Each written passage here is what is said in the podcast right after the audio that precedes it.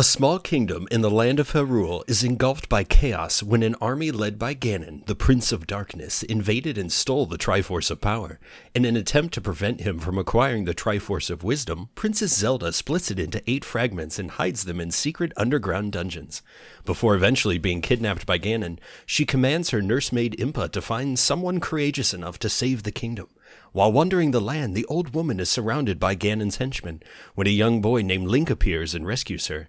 Upon hearing Impa's plea, he resolves to save Zelda and sets out to reassemble the scattered fragments of the Triforce of Wisdom, with which Ganon can then be defeated.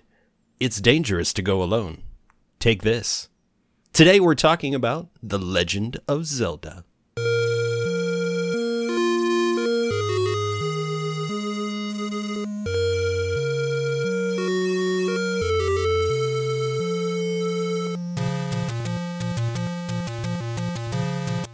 Hello and welcome to Drink and Geek Out, a show where we drink beer and geek out.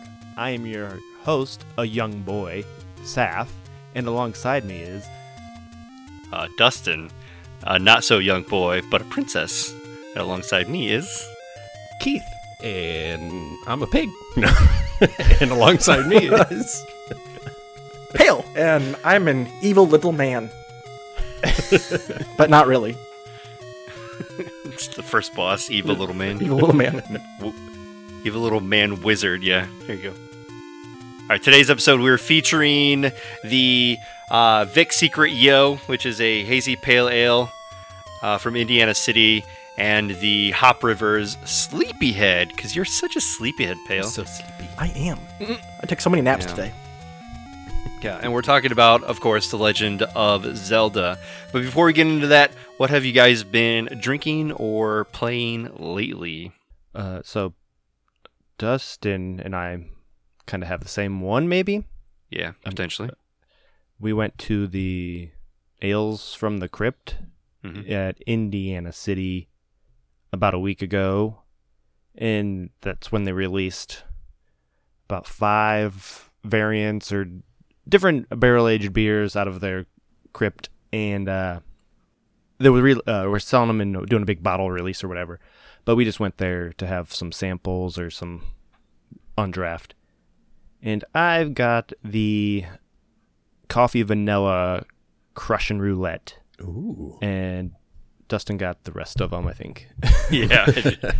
Uh, I thought mine was really good. It, uh, it the vanilla stood out, and the coffee not so much. So if I would have uh, suggested anything, is to bump up the coffee next time. Right. So, so we, I had well, me and Allison we shared uh, the rest of them because I'm not an animal.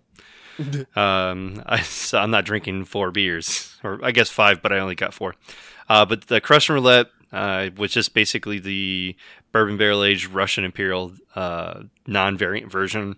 The coffee vanilla Crush and Roulette uh, with, of course, the lack of coffee. Um, probably could have boosted that up a little bit. Uh, the Beast which was their Belgian strong dark ale. And then the last one was Utter Annihilation, which was their uh, Imperial double milk stout. I did try that one as well. I just had a little sip of it. A little sip, yeah. It was amazing. I think it's Allison's favorite. I think she gave yeah, that a one was really good. It was uh, spectacular. I think that was the first. It was like the first time that I've been to the Ales of the Crypt, and it's one of the like one of the ones that I've like heard about and wanted to go, and just Yeah. never had the opportunity to go. It's pretty exciting. Nice. Um, I have not been yet, but I'm looking forward to actually this upcoming Tuesday from day of recording. Um, Mad Anthony is opening back up for their Mug Club members, and they have a um, the Mug Club socials they call them, where they usually have like this little buffet of free food, and then they tap two beers. And I'm trying to think the two beers. I know one is their Irish Red, which they release this time every single year and I cannot, for the life of me right now, off the top of my head, remember what the other one is. But I'm looking, definitely looking forward to that Irish Red. I got an email the other day about something from their Munchie series. I don't know if that's the beer, but it has like marijuana in it. Yeah, that's a separate release. I don't think that one's happening at the same time. Um, that one I think came out today on a Saturday. I'm Hmm, pretty sure. That's probably why I got the email. I'm trying to find it right here.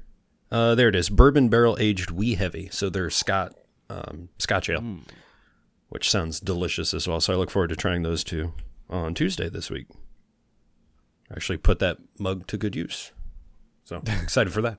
They have not had a lot of new beer recently. When I've gone, it's been the same beer all the time. So I'm excited to try something new. Yeah, that's awesome.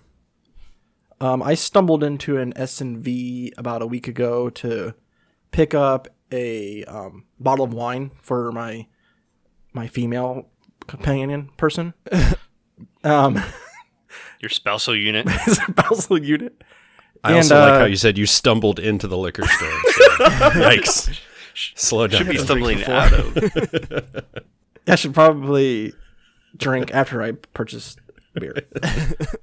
um, so I found a imperial pastry stout that is made by Duclaw. Um, Ooh. had notes of vanilla bean, mint, um, candy cane, and lactose. And it reminded me of like the peppermint mocha that Dot and Line had brewed. Um, but uh, there's, there was no mocha in this one. It was just um, heavy, like sweet chocolate with candy cane. And uh, Keith, um, that one I'm gonna get give to you, and we can have it on the show um, at some point. Thank yeah, you. so very good. It's that. a new a new beer that we can try. So our uh, collection is up to what uh, seven or eight now, maybe. Yeah, Which is, is good. it's growing. It's growing. I say you're getting up to our number of beers. hmm Trying to catch up. Got, got to record more podcasts. Yep. Create more podcasts. All right, so beer. Beer me. Yeah, We're first? All right. Yeah, sure. Why not? Makes sense to me. We got the Indiana City Vic Secret Yo, or yeah, that's right. 5.5 ABV. Uh, it's part of their Yo series. This is maybe like the 10th one. They do about one a month, I think, and it always highlights a different hop varietal. This one says massive whirlpool and double dry hop additions of Vic Secret provide bright tropical character of pineapple, pine, and passion fruit to our nearest or to our newest release in the Yo Hazy Pale Ale series, uh, released on February fifth, twenty twenty one. Dustin, since you got the can, you can uh, describe that. I was trying to adjust my light because I, I have it on my phone. Um, so every single one of these cans has a, uh, a different style of uh, like geometry on it, but it's hard to see. Like I can't really show you.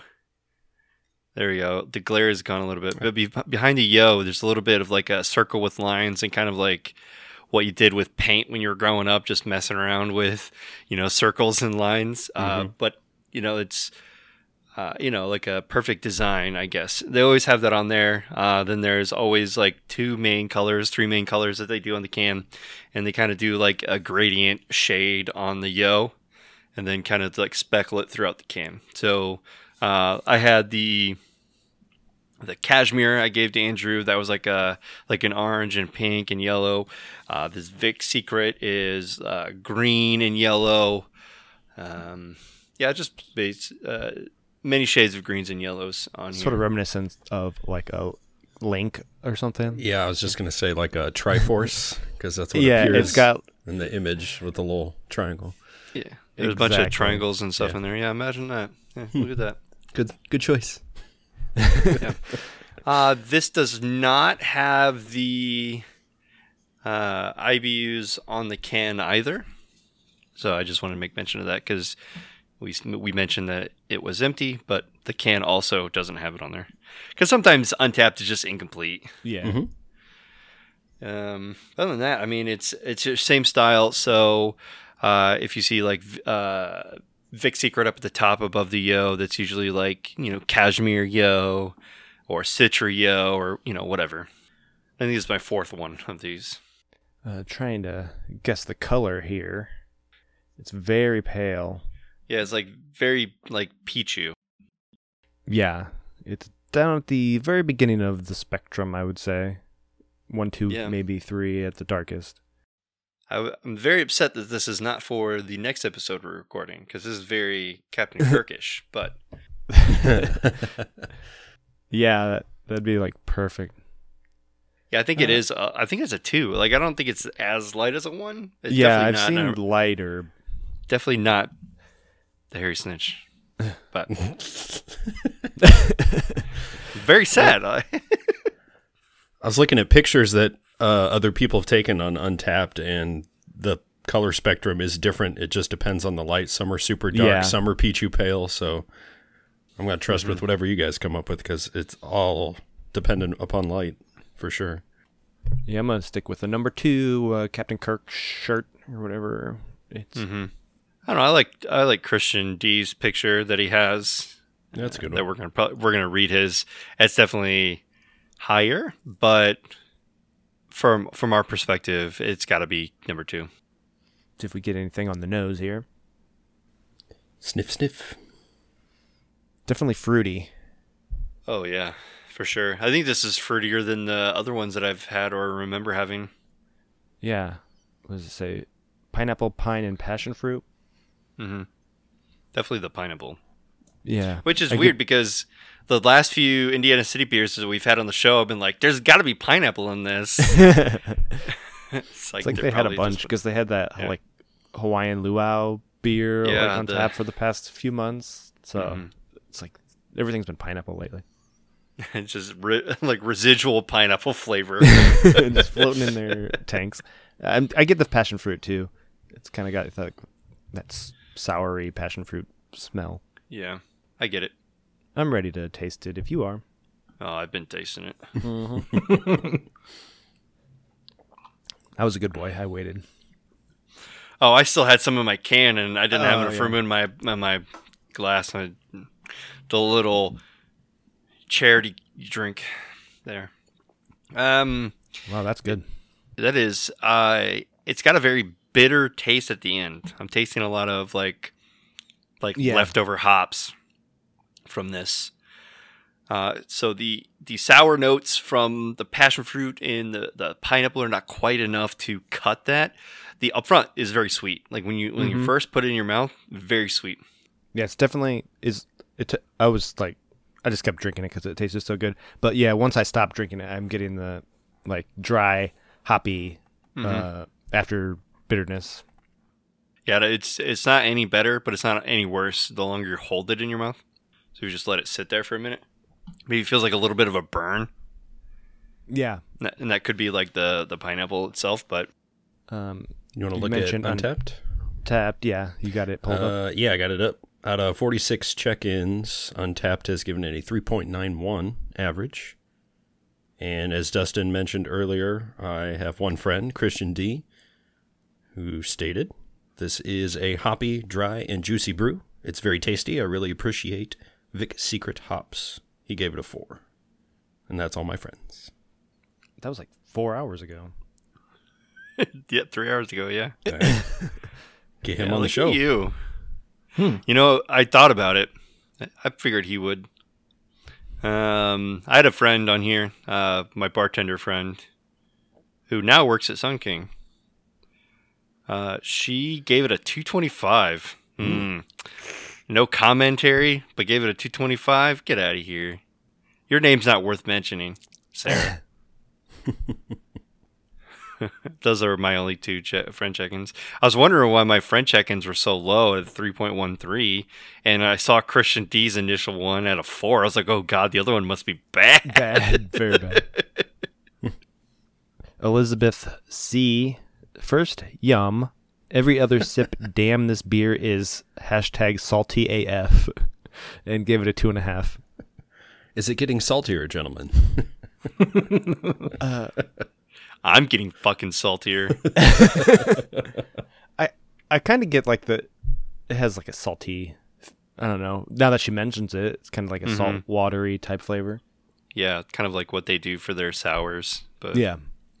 But I mean, it's expected with these sour beers. I wonder if they just added a little bit to uh, cut the sour, maybe. Maybe. I don't think it's bad. I don't think it's bad It's either. nothing, nothing that like ruined the beer for me. Hmm. Uh, Tim W from Fat Dan says solid IPA, a little thin. Well, no shit, it's not an IPA. Yeah. It's a pale ale, bud. Just because it says hazy, he wants it to be like a thick, milky thing. yeah, probably. I mean, it's it's obviously hazy. I can't see through it. this one's a good one. This is from two days ago. Scott S says having another, probably one of these. He missed that one. Another one of these with a picture this time. This is a really enjoyable beer. He gave it a four point five. Immediately checked in the same day or next day. Another great beer, aromatic and hopped from Indiana City. Tom L said unique, good, bit of a citrus grapefruit flavor. So is that an you getting any of that grapefruit? Maybe a little, little bit of the bitter rind of the grapefruit in the aftertaste. Mm-hmm. Yeah, the main the the the bitter part of the grapefruit, not Yeah. much the fruit. Yeah, grapes um have like that that bitter, definitely bitter flavor. I'm I'm checking mine in right now. Make sure you think about your IBUs while you're doing it. This is gonna be tough though because of how like smooth this is up front, Mm-hmm. but how like disastrous it is at back end. Not like in a bad way, but I mean like compared to the front, it's definitely uh, catches you off guard. I did not check this in just for the full frontal. Let's go flavor. Okay, I checked it in. Me too. I gave it a four. I think uh, I don't remember what I gave the other Yos. I'll have to pretty much check that out. But I'm a big fan of this one. I think this was my favorite one so far of the group. But I only remember four of them. I only had four of them. Uh, but I think this one is the favorite one. Plus, green's my favorite color, so it kind of has something to do with it. Um, and if I had anything to say about the IBUs up front, uh, probably in the 60 range. If we're considering the back end, and it's more of the 30 range, if you think about it from like the front perspective. Uh, but I think that personally, I think back end is where we want to look at this one. I was leaning like the upper 50s. So when you said 60s, I was like, that's exactly where my mind was. Uh, but when I checked it in, I gave it a just a slightly less than Dustin. I gave it 3.75, just uh, because of the bitter aftertaste. That's the only thing knocking it down for me. But I really enjoyed the upfront flavor, that initial like fruity sourness. But uh, yeah, just sitting here with the lingering bitterness is not appealing to me. And if I pick a number, hmm, Yeah, I definitely think the front end is going to cancel out the uh, super like bitter end yeah, for it to be in the 60s. So I'm thinking probably mid 50s or a little bit, I don't know, lower than that. I don't know, like a Uh, 54. 54, yeah, that works for me. Which is 6 by 9. Incorrect answer to number 42. I always thought something was fundamentally wrong with the universe. Pale, you want to tell us about our beer? Sure. Um, the beer that Keith and I are drinking is uh, Hop Rivers Sleepyhead IPA. The Sleepyhead is a 6.75% ABV. Uh, not available IBUs or no IBUs? Uh, not available. not available. Okay. No IBUs listed. No IBUs listed. You have to just deal with We'll, whatever we'll have it to figure it out. Yeah. Uh, you have to deal with it. You sleepyheads. It's 250 IBUs. Deal with it. oh, shit. Whatever IBUs you dream up, Mr. Sleepyhead. Uh, Sleepyhead says, looks like an unhurried sunrise and smells of famished fruit basket. Pineapple, tangerine, and lemon. Tastes like my most bitter knife, dulled by soft wheat. Brewed with local Midwa- Midwest harvest hops. Local hops. So, local hops. I love if it. we look at the can, I think the can looks pretty cool. It's got the little color spectrums, kind of like when you're falling asleep or like a sunset as Yeah, the sun's like going sunset. down. Start to get sleepy. It's got Fort Wayne right there, the three stars for the three rivers, which matches the Hop River right there. It's one of those silver. It's a silver can, but when it, it's a clear sticker, so when you peel that off, so those colors will come out, but then the the silver of the can will show through. So it's really cool. I mean, you can't really miss it when it's in the store. And what's neat about Hop River is that they are uh, teaming up with local um, liquor stores, so you can pick it up there. And that's where I ended up picking this one up. So instead of driving all the way to the other side of town and go pick it up, I can just go down the street and pick it up. So it's pretty cool, convenient. So you want to talk about the color? Yes, the color. Um, in looking at it, it's very orange, almost a dark burnt orange color. As I was looking at it earlier, while you guys were drinking your beer, there's some floaties in there, but I know mine does not do that justice at all. Everything looks blue and green on my screen, but. Um, if you look at the pictures of Untappd, you can actually see my previous picture up there. Mine looks super dark, and it looks like Kinda there's like like a- little pe- pepper flakes floating in there. Yeah, little floaties. It almost looks like a Hop d- residue. different beer. Yeah, it does. Yeah, my lighting sucks in, in here. Don't don't base it off what you see Well, I have on like my screen. I don't have I have like three lamps in this room. I have one back there and one here. It's dark in this corner, and that's the problem. Mm. I need more light. I would say, from what I've seen, at least in my room and looking it up to the light, I was thinking just for today's episode's sake, I'm looking at 15. I I about me you, too. I was looking right at 15. Because it's somewhere in that range. I think if you go even further into the 20s, I think that's too orange and that's too dark down there. because Uh, some yeah, of the I pictures agree. that you see, I think it's it's a little bit brighter than that. So I think Link's sword, the first sword, Yeah. The wooden three, sword. the wooden sword. Thank you. His green eyeball. It looks green. Yeah. He's got green eyes. So we'll go with that. What about smell? Pale. Smell um a little bit of grapefruit and lemon. There's different, definitely a citrus smell, as Mhm. it said in the description. Very citrusy, and you can smell the hops. It's a very West Coast style smell.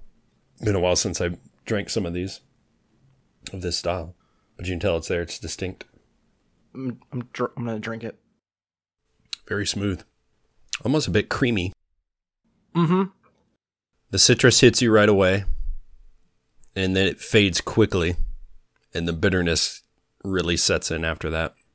Mm-hmm. and it lingers on the back of your tongue all the way down. Yeah, if you if you hold it in your mouth, it just it just like you can just that dryness, like that West Coast style, just kind of gets like more bitter and more bitter.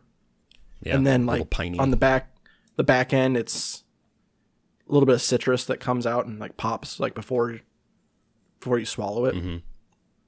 but yeah like up front i feel like it's very creamy um bitter and uh citrus kind of comes like at the end or do you what do you think Well, I thought it came up front and then it disappears, and then the bitterness sets in for me.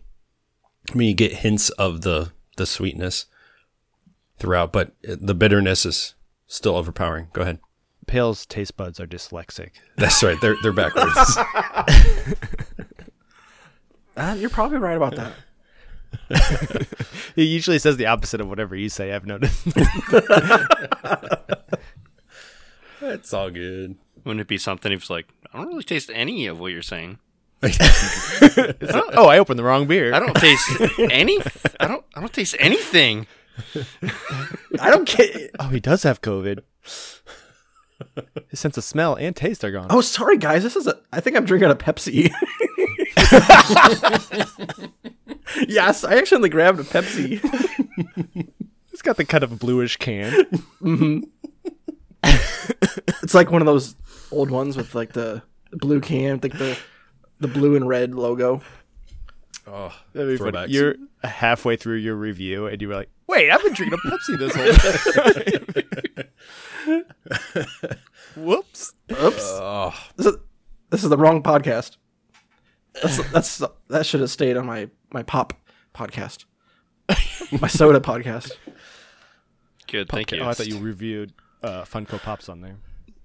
oh. I, I got plenty of those. And you're Um, a dad, so it's pops, pops with pops, reviewing pops. yes. Yeah, pops pops. We just call it the, Reviewing pops. the PP podcast.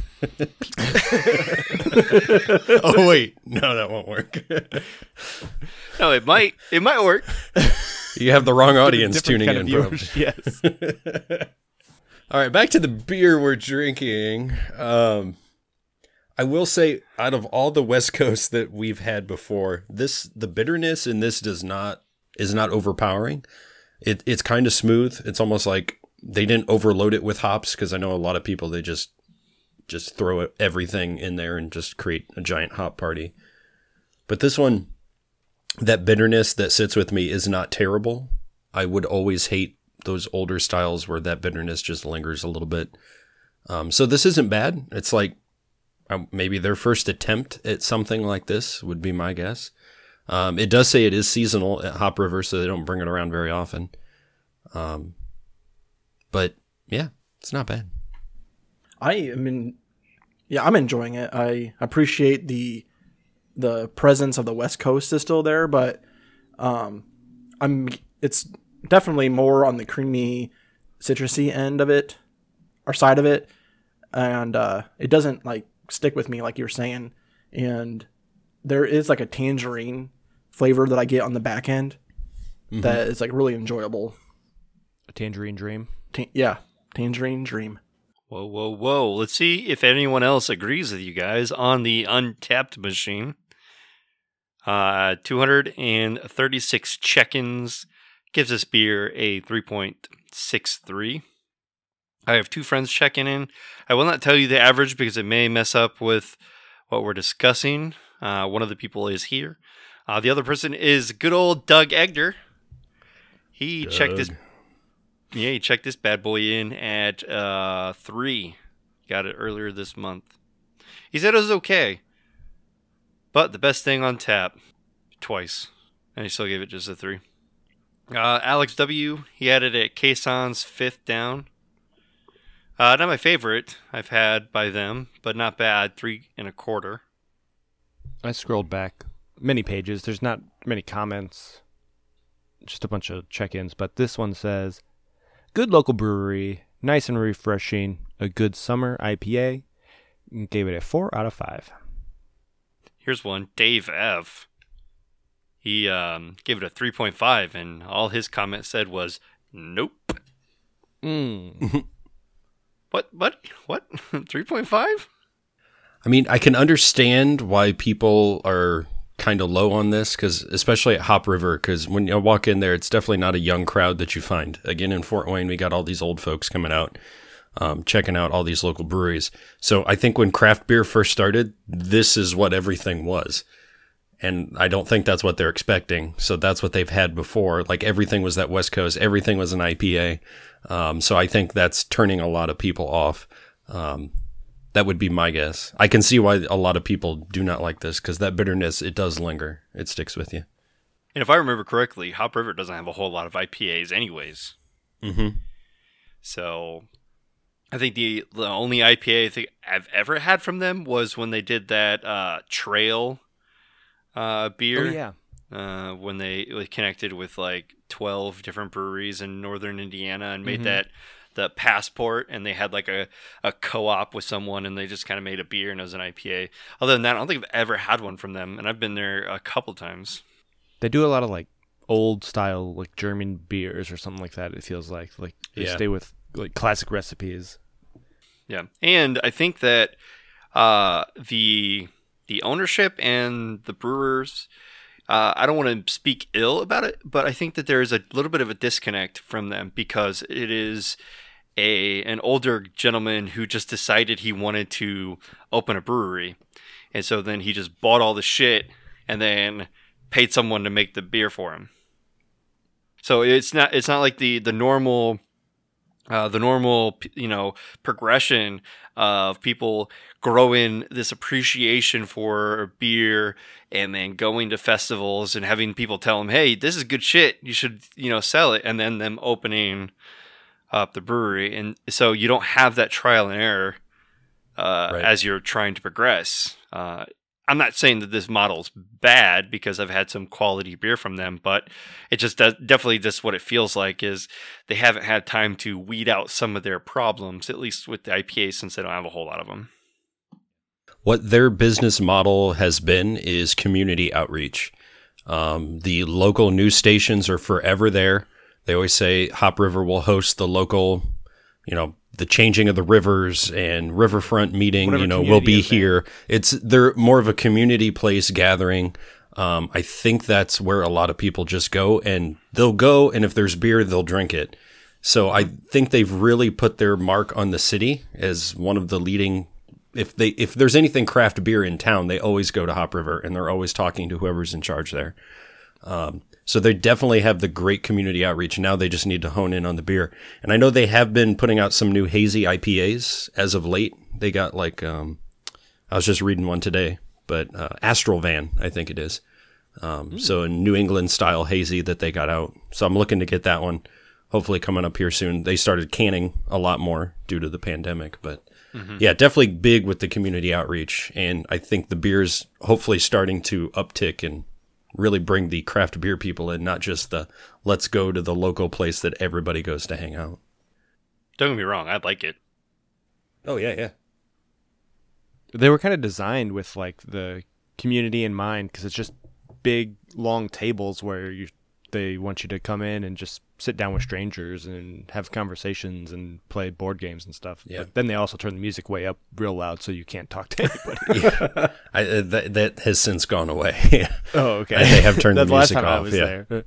They have uh, an awesome patio too out there to hang out on, and they are in Oh, the yeah. prime location because I don't know if you guys have seen the Fort Wayne News or not, but they are in talks of in that giant plot of land at the one street over from them that used to be the old trains, used to be a train station right there. The the depot city it bought it up. depot, wasn't it? Yeah, depot. Yeah, depot. Um, so the city bought that up, and now they're in talks with uh, DaMarcus Beasley, and they're going to build a huge soccer stadium, um, a hotel, kind of like what they did for Tin Caps. But DaMarcus is going to sponsor, and we're going to bring some high level professional soccer to Fort Wayne. So they're in the prime location for that. Once that opens up, definitely within walking distance. So they're excited for that. That's pretty cool to see that come to the city. Absolutely. Is that Pepsi place still there? Um, I don't think so. I think it's that's all gone. It's just this huge open field right now. I'm pretty sure they took all that. The city bought it up. the tin caps is not that because they're just like right outside of downtown so Yeah, kind of you got to get to really good headwaters right there, and with everything else, and then yeah, tin caps. It's all downtown, so it's pretty cool. All right you got your beers checked in ready to Yep, I'm gonna stick with mine. So pale, if you want to go, unless you want me to go first. Uh, I'll go and we'll see if see if I matched yours your score. uh, I went three point seven five. Um, I said solid hybrid IPA in like quotations. Um, there's hazy and West Coast characteristics, but I would have enjoyed a little more citrus on this one. Uh, but overall, pretty good effort in the ber- the beer. Um, I like the West Coast. That's there. Uh, the, the bitter is kind of like in the middle, so it's like creamy, then West Coast, and then like tangerine at the back end. So really nice and uh, good beer for sure. I'm gonna stick with my original check-in from when I first bought this beer. So it's almost a month ago now. Um, I'm gonna also give it pale a 3.75. Uh, I'll read my yeah. my little comment here. Said a smooth West Coast style IPA, not very hoppy, which I like, yet still packs a punch at six and a six point seven five percent ABV. Overall, a great starter IPA. So it's a good entry level, and just reminds me of the original IPAs that you know were out there um, but not overly hoppy because I'm not a huge super hoppy person. I'm not a hoppy person. Um, so I really love the citrus in it, um, and that sweetness up front, and the bitterness that lingers is not terrible. It, it's doable for me. So if I went to Hop River to hang out, and I've had most of their beer, I definitely grab a pint of this, a couple pints even, um, and I wouldn't mind drinking it. This is pretty good. Isn't it strange how you're getting the sweetness on the front end, and my mm-hmm. sweetness is coming more on the back end? It's but we're basically. I don't know. The We're like saying on the my same tongue. thing. it's like I need to go eat a pretzel, but I'm like, how, how is that sweet for you? I don't know. It's odd how it it's it's like before it like sends off before the beer just does a send off. It like drops a little bit of like orange and tangerine in my mouth. Right, right underneath here is just that the bitterness that just. bleh. Oh, I hate. Yeah, I know what you're talking about. That's the worst. Pale, I think you got your tongue in backwards. I think so. I think you're right. I'm just a little off right now. That's what IBUs. Oh, oh, yeah, yeah, IBUs. That's Oh. right. Ooh, At least Dustin remembers. Well, these these will be inaccurate because Pale and I will not agree because he's getting sweetness. Exactly. I'm getting bitterness. we're gonna have two IBUs. so I'm thinking low. You're probably thinking high. I'm thinking pretty high. Well, not high high, but I was thinking somewhere around thirty. Okay, yeah, I, I would be around Can, 25. can to we agree on that? 25, Yeah, let's 30. What do we Would- got in wanna- there? Want to just say like 27? Batman. Maybe- That works for me. We can't understand Batman. He's a complicated creature, just like Pale's tongue, apparently. His palate. All right. Uh, Batman is number 27 because the first appearance of Batman is in the Detective Comics number 27. All right, cool. I just wanted to remind you that you can follow us on Twitter and Instagram at DrinkInGeekOut. You can also check out our show notes and other fun stuff on our website, drinkingeekout.com. You can also email us any comments or suggestions at drinkingeekout at gmail.com. If you like what you hear, please take a second to rate, review, and subscribe on Apple Podcast, the Google Play Store, or wherever you get your podcasts. We also have a Patreon where you can get some fun bonus content. Find us there at patreon.com backslash drinkingeekout. And now, back to the show. Should have went 35 for Link's 35th anniversary. Ah, Pam. Oh, It missed a missed opportunity. opportunity Because that's what we're talking about this this uh this week, this year. this year. Yeah, this is we're kicking it off. This is the start of our uh, 2021 version of Digo, and this year is Zelda. Just like last year was all about the Mario. You want me to talk about some of the upcoming episodes? Yeah, please. Preview or I don't know some of the ideas I've been kicking around for the year of Zelda. Uh, this one I think would be fun. It's the commercials of Zelda, talking about some of the uh, commercials for the games over the past 35 years. GameSpot released a compilation of some, and they're like it includes like Japanese commercials. So I don't know what they're saying, but it's they're the weirdest commercials ever. Yes. So I think it'd be fun. It's there. It's like 30 minute long video of just like 30 years of uh, commercials. So Cool. I think that'll be fun. And then since Keith and I both played Link's Awake, Link's Awakening on the Switch, and Dustin's gonna play it whenever I give it to him. uh, we will be talking about that game and kind of comparing it to the Game Boy game, maybe some something like that. Then I've got a list of like nine or ten weird games that aren't canon really, but uh, different weird games from like the CDI. There were some like handheld LCD ones, and s- Tingle got some spin-off games Yes. in in Japan only that we can talk about. Uh, then we got to talk about Breath of the Wild. Of course. We haven't talked about that yet. Mm. Uh, wait for Dustin to catch up on that. Uh, then uh, Hyrule in my hands is another idea, which is just all of the mobile games from like Game Boy, DS, uh, 3DS. All of those games need to be talked about. I've played most of them at this point. Then a Link to the Past 30th anniversary is this year in November, so I think a Link to the Past episode is deserving. To celebrate its 30th anniversary as well as Zelda's 35th anniversary. And then maybe we'll talk about Hyrule, Hyrule Warriors, which is the weird kind of spin-off game, but there's a free demo on Switch that we could all play and maybe talk on that a little bit.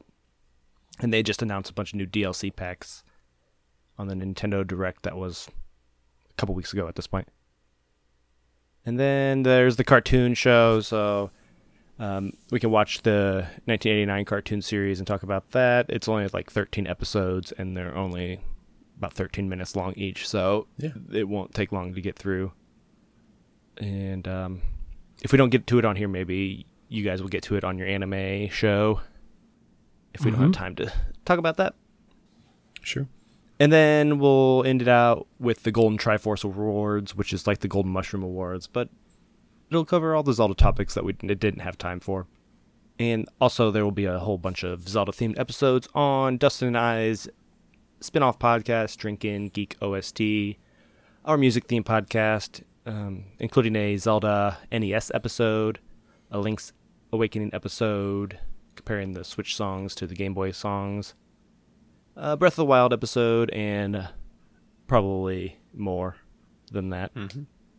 Uh, we already did a music episode in the past, Keith and I, on this feed from uh, like a couple of years ago. Maybe we'll re-release that or Sounds something. like But- light episode number like seven. Seven Or or something. Seven or eight. Yeah. uh, and hopefully Keith will join us on those Drink and Geek OST episodes because he Sure. can talk about Zelda probably more Special than any of us. guest. But that's all uh, over the next year. Different ideas that we hopefully will get to. Most of them, all of them. If not, uh, just some and of them. maybe a surprise episode or two because we usually end up coming with more ideas uh, Yeah. throughout, Mhm. and then we decide, oh, we on. we actually got to do this one. So we we do have to do that one. Because Nintendo actually has not gotten off their ass to even acknowledge Zelda's 35th anniversary yet. So once that announcement comes, maybe we Yeah. could throw something together. And And Breath of the Wild about Two that. is supposed uh, is has been in development for the past two years, but they won't say anything about Yeah. it. So maybe we'll learn more about that too. Hopefully, it'll come out this year. But today's episode, as we continue drawing this one out, is about the original, original, original, original Legend of Zelda. Uh, that was the title track, right? Just like Legend of Zelda. Yeah. Yeah. Uh, Yep. Came out in 1986. Yeah, there was an Good year. action adventure video game developed and published by Nintendo, designed by Shigeru Miyamoto and Takayasha uh, Tezuka, set in a fantasy land of Hyrule. The plot centers on an elf boy, or not the evil elf boy that Pale said he was. Uh, elf, He's an evil little man. but elf, elf-like boy is like evil mans, right? Uh, Yeah. I guess. yeah. So an elf-like boy named Link, who aims to collect eight fragments of the Triforce of Wisdom in order to rescue Princess Zelda from the antagonist Ganon. During the course of the game, the player controls Link from a top-down perspective and navigates through the world uh, and dungeons, collecting weapons and defeating enemies and uncovering secrets along the way. So I have a stupid pale question to ask. Oh, good. Uh, what's the difference between Ganon and Ganondorf? Saf, you want to take this or you want me to? It's like the same I think either- person, but it's like different like versions. Uh, Yeah, Keith, go ahead. I'll fill in whatever you forget. Um, Ganon is the original entity of the main bad guy. So he's like this little pig, warthog okay. um, type creature. Demon, Demon. demon. Sometimes in later games. That's true. Um, but that is his, his original form is this giant pig-like creature. Um, and then when like Ocarina of Time came along, then Ganondorf, once he got, he was a Gerudo male that's born every one male born every hundred years or something like Yeah. that. Um, and then he kind of got the power of Ganon, and through the Triforce of Power, he then transforms into. So it's like Ganon is like in Ganondorf, and now th- since he's more of a humanoid or a human-like creature, then he's been like the main bad guy. now in the most recent games. But Ganon is his like true form, which is a giant pig-like creature, And it, demon. it it's uh, called homage to that in Smash Brothers when you get the Smash Ball as Ganondorf and you use it, you turn into a giant warthog and rush across the, the screen or whatever. Yeah, sounds like Pokemon. Good question. it is a great question. Actually, I had to throw it out there. that actually is a really good one. Yeah. if you got any more good questions, throw them out. No, it's good Or bad um, ones. because you're they're like two different versions and like two different games. So it's really cool that it. Yeah, It evolved. Yeah. Yeah, Evo- I don't yeah. know if, is it supposed to be a surprise that Ganondorf ends up being Ganon? Because you should have come up with a slightly different name. Yeah, Ganondorf. Spoiler alert. It translates to not Ganon in English. I don't know if it does, but might as well. All right, continuing on. Um, the Legend of Zelda was a critical and commercial success for Nintendo. The game sold over six and a half million copies, launched a major franchise, and has been regularly featured in lists of the greatest video games of all time. A sequel, Zelda 2: The Adventure of Link, was first released in Japan for the Famicom Disk System. Uh, less than a year after its predecessor, and numerous additional successors and spin offs have been released in the decades since its debut. Zelda 2 sucked. Uh, I think it gets a bad rap. Well, it's it's produced by a different um like game company. I don't know produce, but it's made by Yeah. a different game company and they were trying to emulate Mario uh with the release of this game. And so you have more of a uh a side scroller at this point. it's a Yeah. side scroller thing. Uh, the combat's good, but it, it's just not as it's not as iconic as like the Yeah. original Zelda and then uh, the Link to the Past. Like those are the same style, Mm-hmm. top down fight styles you're used to instead of the side scroller. And It- yeah, it's kind of lesser known in America, so I I don't know. Uh, It it has its place. I think if they did a remake of this game, I it would probably be a pretty good idea of Zelda 2, like updated graphics and just Oh, yeah. retell the story or something. That would be great. Did like you they did with see? Link's Awakening? Did you see the story? Not to get off topic here, because I know we'll talk about Breath of the Wild. But when they were throwing this one together, they said Breath of the Wild was like the beta version of this, like their original idea. They planned to put the Breath of the Wild concept in an 8-bit game, and it just wouldn't Oh, work. shit. Yeah, I don't know if you read that somewhere or not, but I was I was doing some research on this. I'm like, wow, that's really cool. That so they've had Breath of the Wild in the works for a long time. They had the basis of the story um, to go out and start, you know, searching all these different places and just that open world type concept that they couldn't quite do with the 8-bit technology. So they kind of shelved it and then created what they created. So I thought that was really neat. That is interesting. It's also interesting to note that uh, Zelda 2 came out less than a year after Zelda 1, and now it takes like six years between sequ- like Yes. Zelda games. takes forever. but I guess that's because they don't let other studios touch Zelda anymore. It's all Nintendo. Yeah. We we're going to regulate this and do it right. yeah, it's got to be done the right way. Weird games. which is pretty much like I think Miyamoto's whole thing. Because I think it was him that they said he had the the concept that he came up with. It was him when he was a young age, like him going through like different building or through his own house. They had the sliding paper doors, Um, I can tell like- you. Japan style. Oh, is that on here? okay, go ahead. Uh, the Legend of Zelda was directed and designed by Shigi- M- Shigeru Miyamoto and Takaki Tezu- Takashi Tezuki Tezuka. Miyamoto produced the game, and uh, Tezuka wrote the story and script. Keiji Toru, a sc- screenwriter who worked on anime shows such as What? Doctor Slump and Dragon Ball, I know that one. uh, wrote the backstory for the manual, drawing inspiration from conflicts in medieval Europe.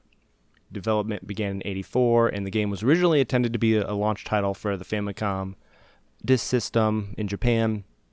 The development team worked on Zelda and Super Mario Bros. concurrently, and tried to separate their ideas. Super Mario Bros. was a linear uh, story where the action occurred in a strict sequence, whereas Legend of Zelda would be the opposite.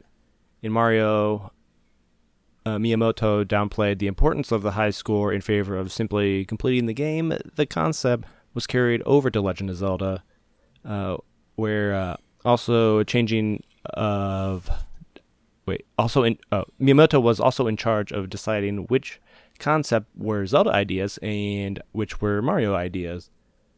So these games could be completely intertwined Mm-hmm. if uh, Miyamoto wasn't there to separate everything out. Contrasting with Mario and Zelda was made non-linear and forced players to think, uh, "What should I do next?" According to Miyamoto, those in Japan were confused and had trouble finding their way through uh, the multiple path dungeons. And initial game designs, the players would start with the sword already in their inventory, rather than merely simplifying the matters for the player. Miyamoto fo- forced the players to listen to the old man who gives the player the sword and encourages interaction among people to share their ideas with each other to find the various hidden secrets, a new form of gaming communication. Re- relatedly, the concept turned into uh, the root of another series to be developed many years later in the future. Zelda became the inspiration for something very different, Animal Crossing, which I think we mentioned earlier, or maybe that was before we started recording, but we were talking about that game. uh, this was a game based solely on communication. So it, uh, it's interesting. He took the sword away and gave it to the old man that's like two feet from Yeah. your starting point, just to give you or implant the the inspiration in the player's mind that okay, I've got to go talk to people and gain items. I can't just go start fighting. I, I need to interact with the world, and that's something that was never really done in games before mm-hmm. this. Yeah, you really got to show them what to do instead of just like, okay, now what? So, yeah, you got to enter a cave. Okay, I can go into these things. Oh, I got to talk to people. They'll give me shit. So, yeah, it's just interesting because nowadays all these games come out and then you have to get through so many tutorials like test it out first before you go out Yeah. and explore. Yeah. So, that, that's really cool. It's the very basis for like gamification or uh, MMOs, I suppose, where you start off with something very basic where you, you have to go and do this thing and then you get a reward for it. And then you have to go do something a little bit harder and then you get a reward for it. And then you just keep going higher and higher because the reward gets better and better.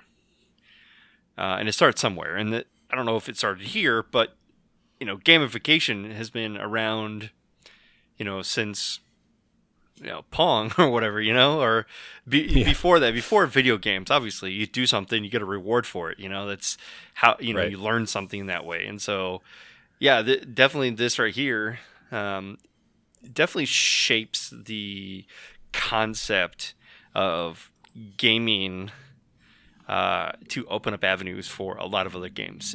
Solely, they mentioned Animal Crossing here as a game of communication. You talk to something, you you upgrade, you talk to another person, you bring them to your island, etc.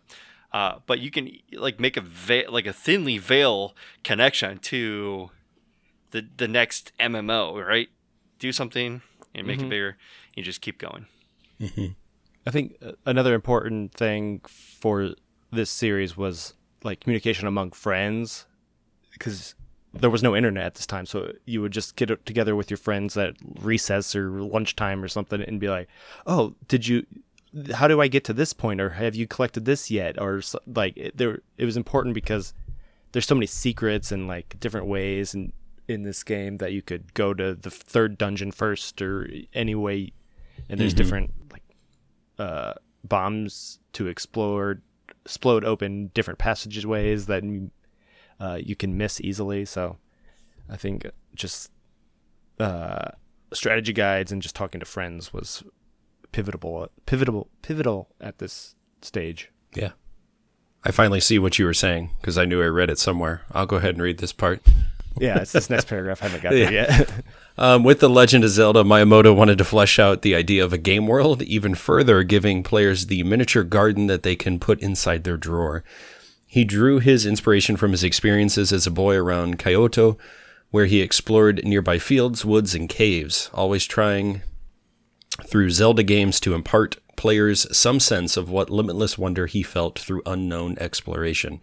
When I was a child, he said, I went hiking and found a lake. It was quite a surprise for me to stumble upon it. When I traveled around the country without a map, trying to find my way, stumbling on amazing things as I went, I realized how it felt to go on an adventure like this. The memory of being lost amid the maze of sliding doors in his family's home in Sonobe, Sonobe was recreated in Zelda's labyrinthian dungeons. And I think that's what you're talking about, all those hidden doors that you could drop Yeah. all these bombs and secret passageways and all sorts of cool stuff. So that's cool. And like each each room in a dungeon is just a square, and there's a door at the top, a door at the both sides, maybe, or then maybe there's only a door on one side. But it's like, okay, which way do I go first? Do I go up or do I go left? And, and there's And you like- have no you have no idea until you find the room with the map in it. exactly. hmm And he talks about exploring outdoors without a map. Yeah. I wonder if he found a sword.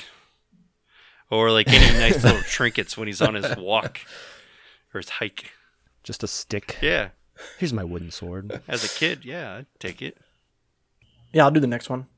Uh, Link and Zelda, the hero Link, was named in part to connect players inserted into this world with their interactive role as something of a blank slate represent and not their individuality or methods.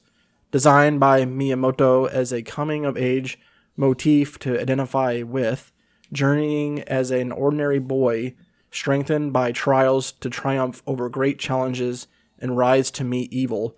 The name of the titular princess came from Zelda Fitzgerald. Miyamoto explained Zelda was the wife of famous novelist F. Scott Fitzgerald. She was a famous and beautiful woman, woman from all accounts, and I liked the sound of her name. So I took the liberty of using for the first title, for the very first title. Early Zelda concepts involved technological elements with microchips for the Triforce made of electronic circuits and a time traveling protagonist. Another factor of their name relating to the idea of a computer hyperlink. While the final game follows a more traditional heroic fantasy setting, subsequent games in the series have incorporated some technology based concepts. Mm-hmm. Especially with this kind of Breath of of the Wild, you have little Breath tablet. of the Wild. Yeah. He's got like an iPad, and it links him to different points. And it's kind of cool that Link is the player's link into that world. So, uh, and also, I guess Robin Williams named his daughter Zelda after the Legend of Zelda. Yep. Nice. I remember reading that. That's crazy. Like F. Scott Fitzgerald is uh, one of my favorite authors, and I didn't really know his wife's name. yeah, I, ju- I guess I didn't really look into it. it's not something you would you would need to know. right? really. Yeah, never really thought about it. But it's interesting. It's not every day you get to hear about somebody actually using a real life person as inspiration for naming biggest game.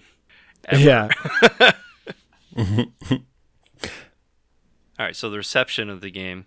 Uh, the Legend of Zelda received highly positive reviews from critics and was a bestseller for Nintendo, selling over 6.5 million copies. It was the first NES game to sell over 1 million.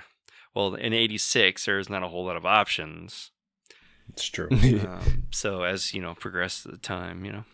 Uh, the game placed first in the Players Poll Top 30 in Nintendo Power's first issue and continued to dominate the list into the early 90s. The Legend of Zelda was also voted by Nintendo Power readers as the best quote unquote challenge in the Nintendo Power Awards in 1988.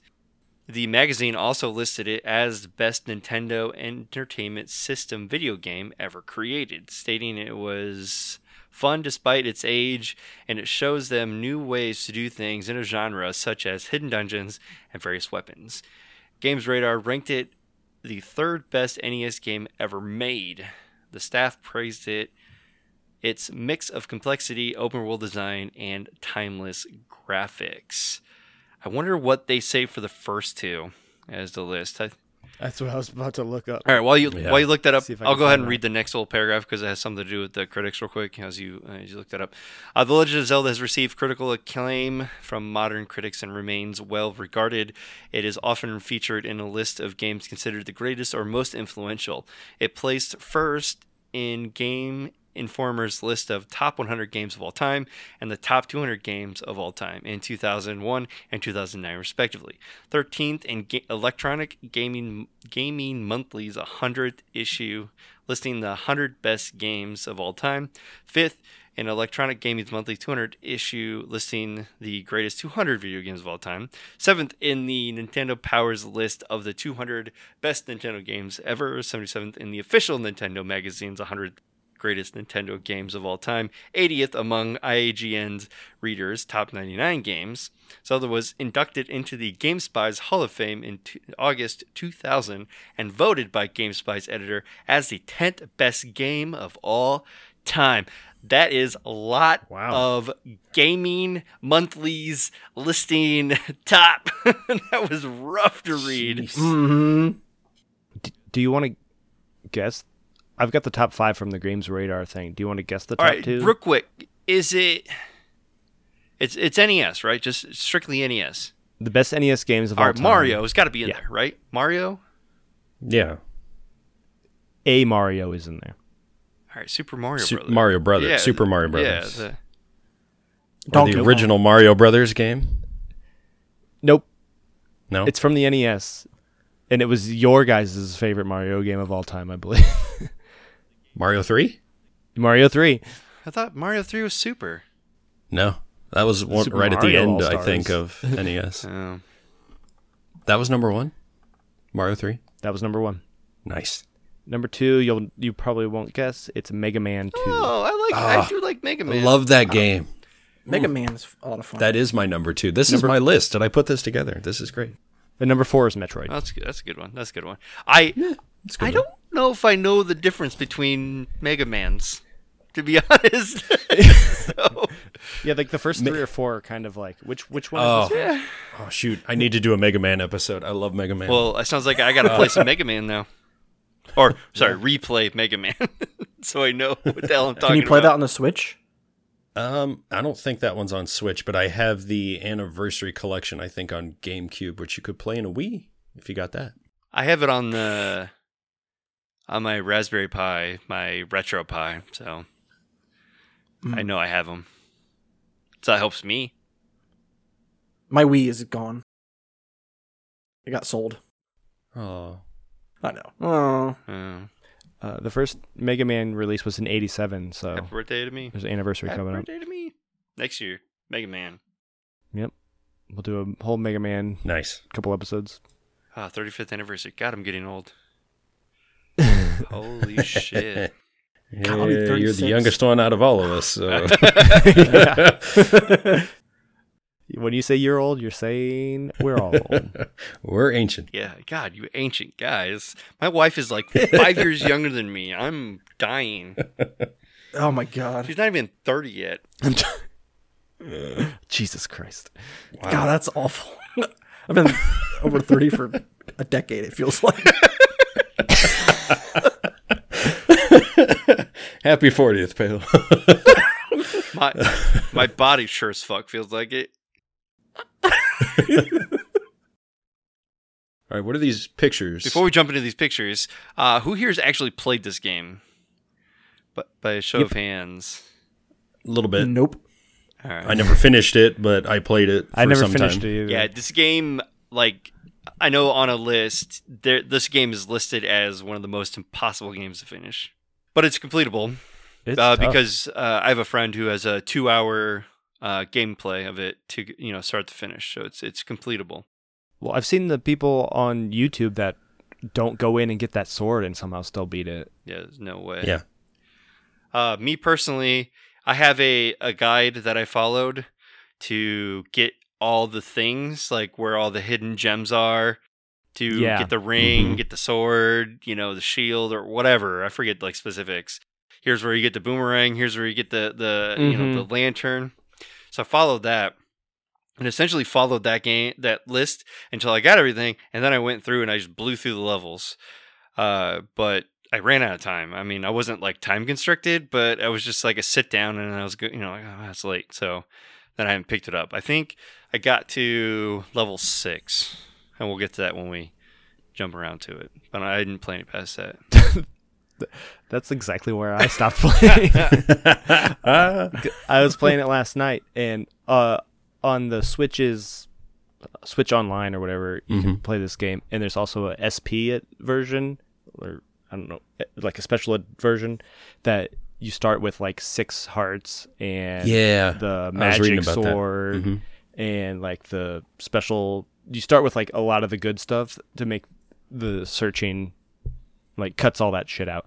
So um, that's what I did because I tried to play it way back when I had it on the original uh, NES, and I I don't know. I didn't get too far, and I didn't have a guide. Without a guide, this game I don't know how people played it back then because it is so hard to know where to go to or like where once you get that sword okay i know i need to talk to people but i don't even know how to get to people because you got to just keep scrolling through screens to get through like enemies before you get to any like a town or a house or Right, it's almost like you had Yeah. to take your lantern and walk up to every single fucking bush. Is this yeah to so- see- you did Did Yes. this? Nope. Did it? Nope. All right, I gotta fight this person behind me. All right, did this? No. And then like, like it's like your lantern stopped working, so you gotta like zone out and come back in and then try it again. Well, like I was watching gameplay, and how do you know what blocks to move to open like the dungeon there's- stairs? Um, like Yeah, you would literally have to like, go up this- to each yeah. one and like see if you can move it. To Yep. Trial and error. Or there was It's one ridiculous. Like you get to a cave and you you walk through the cave and you pick a door and it's like, oh, not the right one. Back up, go through another door, and you're like, it's like teleports you through different parts of the map. You're like, Uh-huh. oh, now this one, back up, come back through. Nope, this one, back up, come back through. Up, this is where I want to be. And I'm like, how do how do, how the fuck do I know? Yes.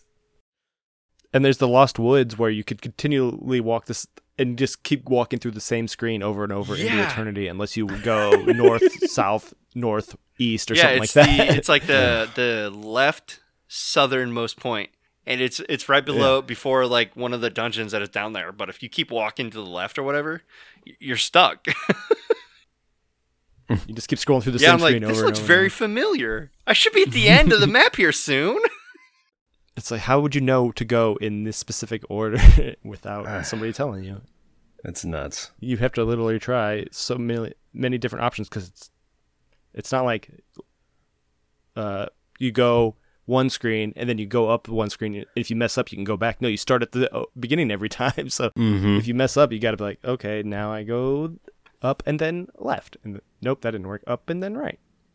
There's no way to know until you get to the end. Yeah, end. I feel like this game has like a different feel. Uh, compa- well, I- know it does. Like to these days, if you if you gave us this game style in like a version of like Witcher, if you just like released a Witcher game that was exactly like this, you would Mhm. everyone would lose their fucking minds.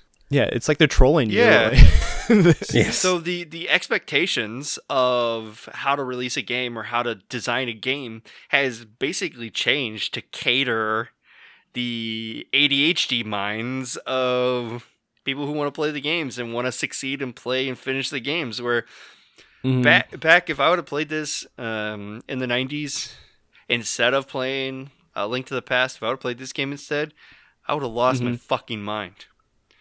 yeah.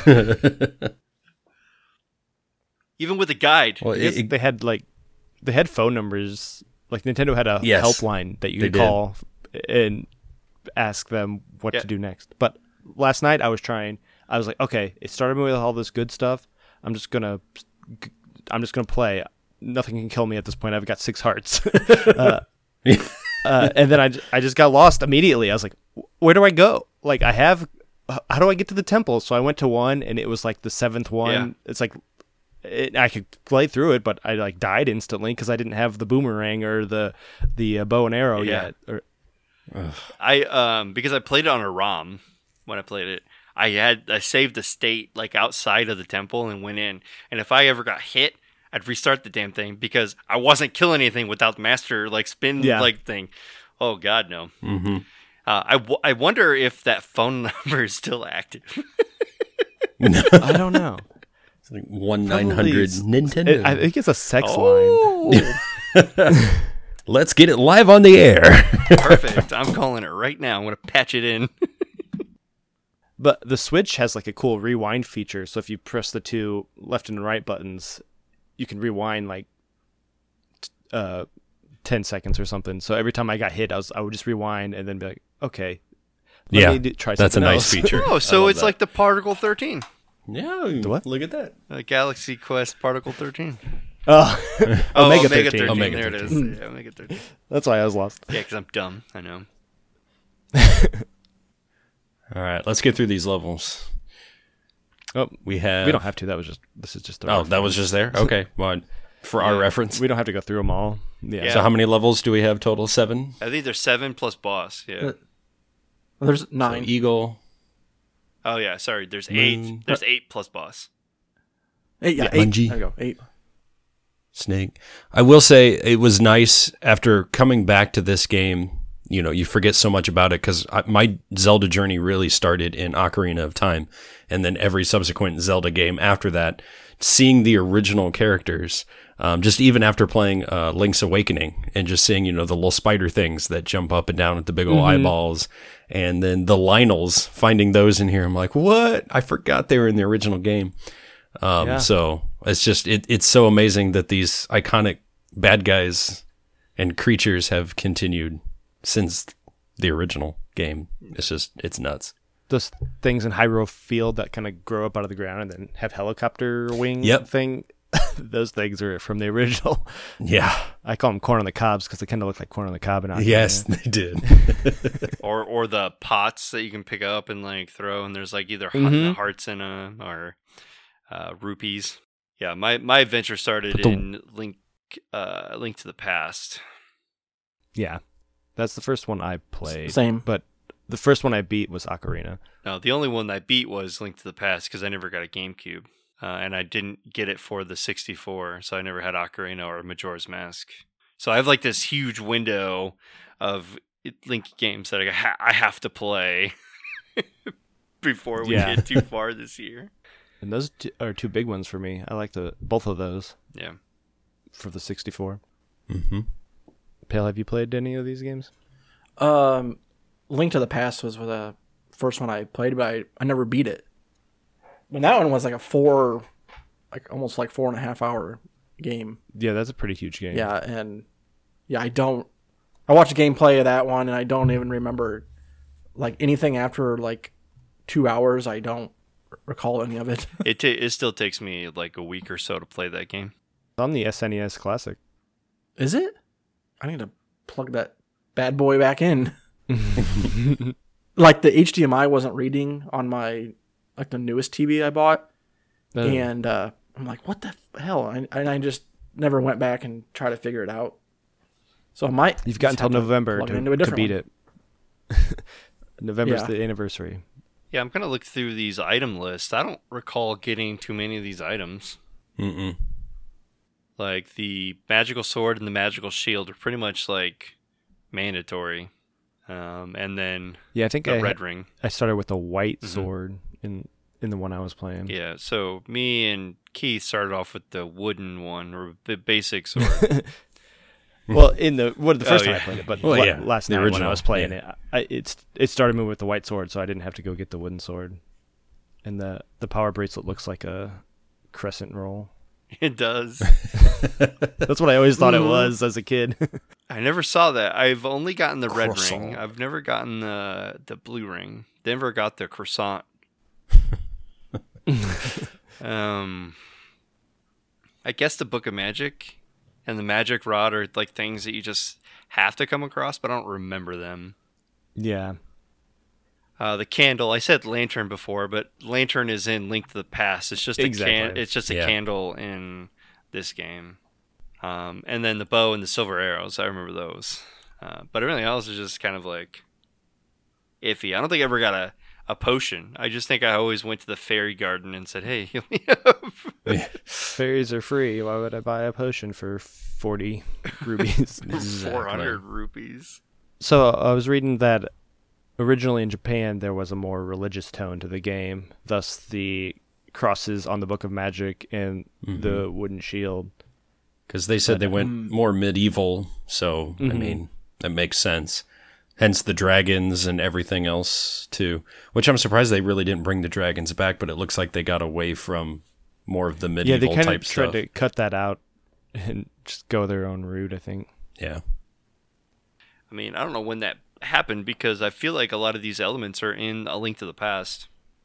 Mm-hmm. Still at that, you know, at that point. But again, I didn't play it in the 64 game, so I don't, I can't really tell you. yeah. Have we uh, mentioned before about the flute and how it's the same from Mario Three? I've got that uh, for the music episode, Oh, okay. I I've didn't got know that. the audio. But yeah, it's the same sound. I don't remember what the flute was for in this game, but I do know that you had somewhat of a flute slash ocarina in uh, uh, Link to the Past helps you fly or go to the next zone or whatever. yeah. like and some, the, summon a bird or something. I don't know. in this one, the dig dogger or dig whatever dig dug dugger, hmm it, it, the old man tells you he doesn't like loud so- sounds, so you have to play the flute, and then he kind of transitions to uh, something you can actually hit with your sword. Did you know? I, I looked that up with that bad guy. Apparently, in Japan, they were there's the a microphone apparatus or something that they had that in Japan you would yell into it to create the loud noise and it would stop. So they left it in the manual in the American translation, and it left everyone over here confused. Be like, it doesn't like loud noises. Like, just yell at it. it's like, wait, what? Yeah. we can't yell at my TV. It's not going to hear me. so I thought that was pretty funny. Yeah, I read somewhere that people were like throwing bombs at it because like, bombs are loud. Maybe Yeah. this will work. Makes sense.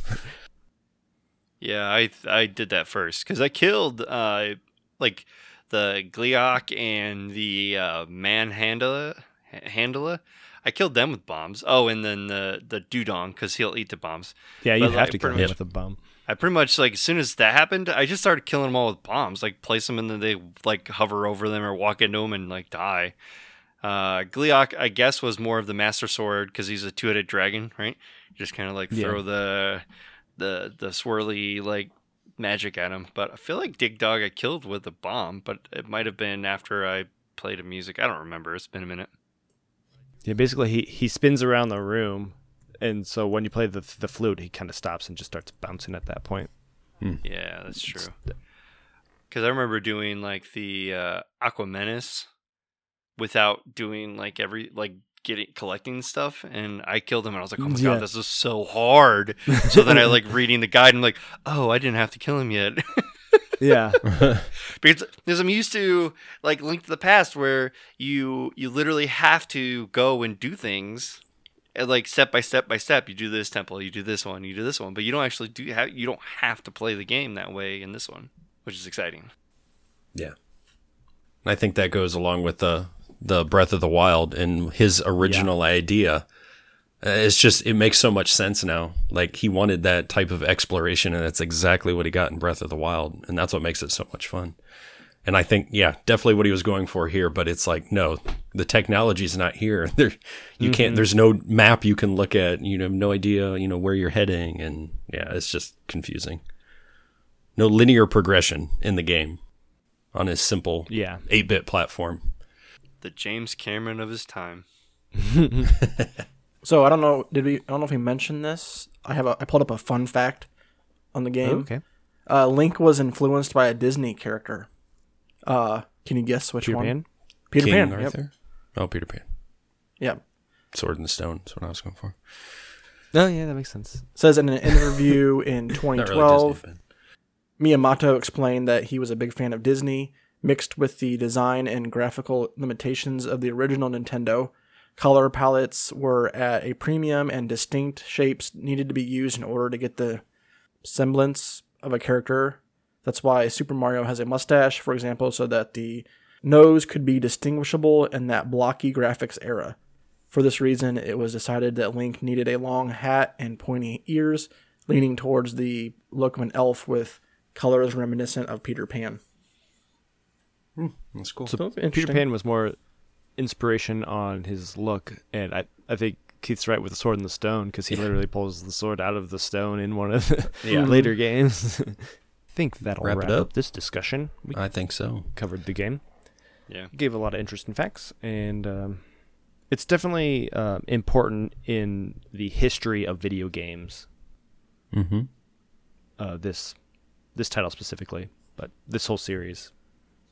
Yeah, and if you haven't played it before, play it. Simple. If you own a Switch, go ahead and do it online. If you don't own a Switch, you can find an emulator and a ROM. Even though I'm not telling you to do that, you can do mm-hmm. that. Is it on the NES Classic? I think it is. Yes. Yeah. So if you got one of uh, those, One and two are on there. yeah. Just skip two, but play one. I think two's worth a shot. Well, if you like side scrollers, I guess. All right. All right. Cool. Cool. Cool. Until next time. Drink up Drink and up geek out. And geek- geek, out. Geek out. Drink up, boys. Y- you can sync that up, right? Yeah. Oh, yeah, for sure.